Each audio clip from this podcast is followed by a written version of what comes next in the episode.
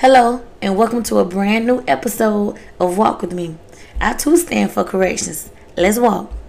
I talk about real life scenarios that may occur during your correctional officer career. This podcast is for self driven women desiring a more concrete foundation. Walk with me as I break down the basics of having a successful journey of growth and stability in the life of corrections. Welcome back, you guys. Welcome back. What's up? So glad to have you as always.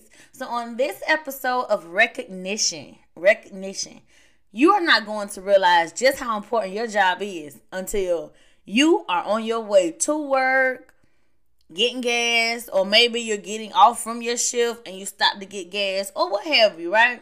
And you hear thanks for all you do. The community needs you. And it catches you off guard. And all you can do is smile and say thank you. And you're extremely welcome.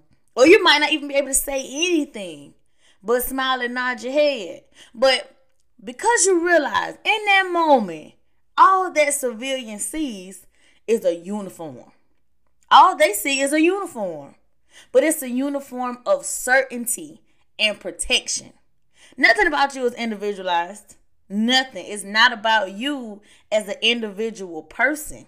So nothing about you is individualized in that moment, but yet unified. You understand? Unified. Because you belong to an organization known to you, though, as your family. As your family. And yet your presence is speaking louder than you ever could. You're not saying anything. Your uniform is doing all the talking in this moment. It's appreciation and it's reassurance for you all at the same time. It's appreciation and reassurance. So be mindful. Be mindful. After all, happiness is simply having something to look forward to. I'll see you later. Donations, sponsorships, and advertisements are always welcome. You guys don't forget to share and comment as many times as you would like. Always ask me questions. I will always answer them and I will always refer back to them in the next episode. So walk in corrections at gmail.com. Go ahead. You know I'll see you next episode.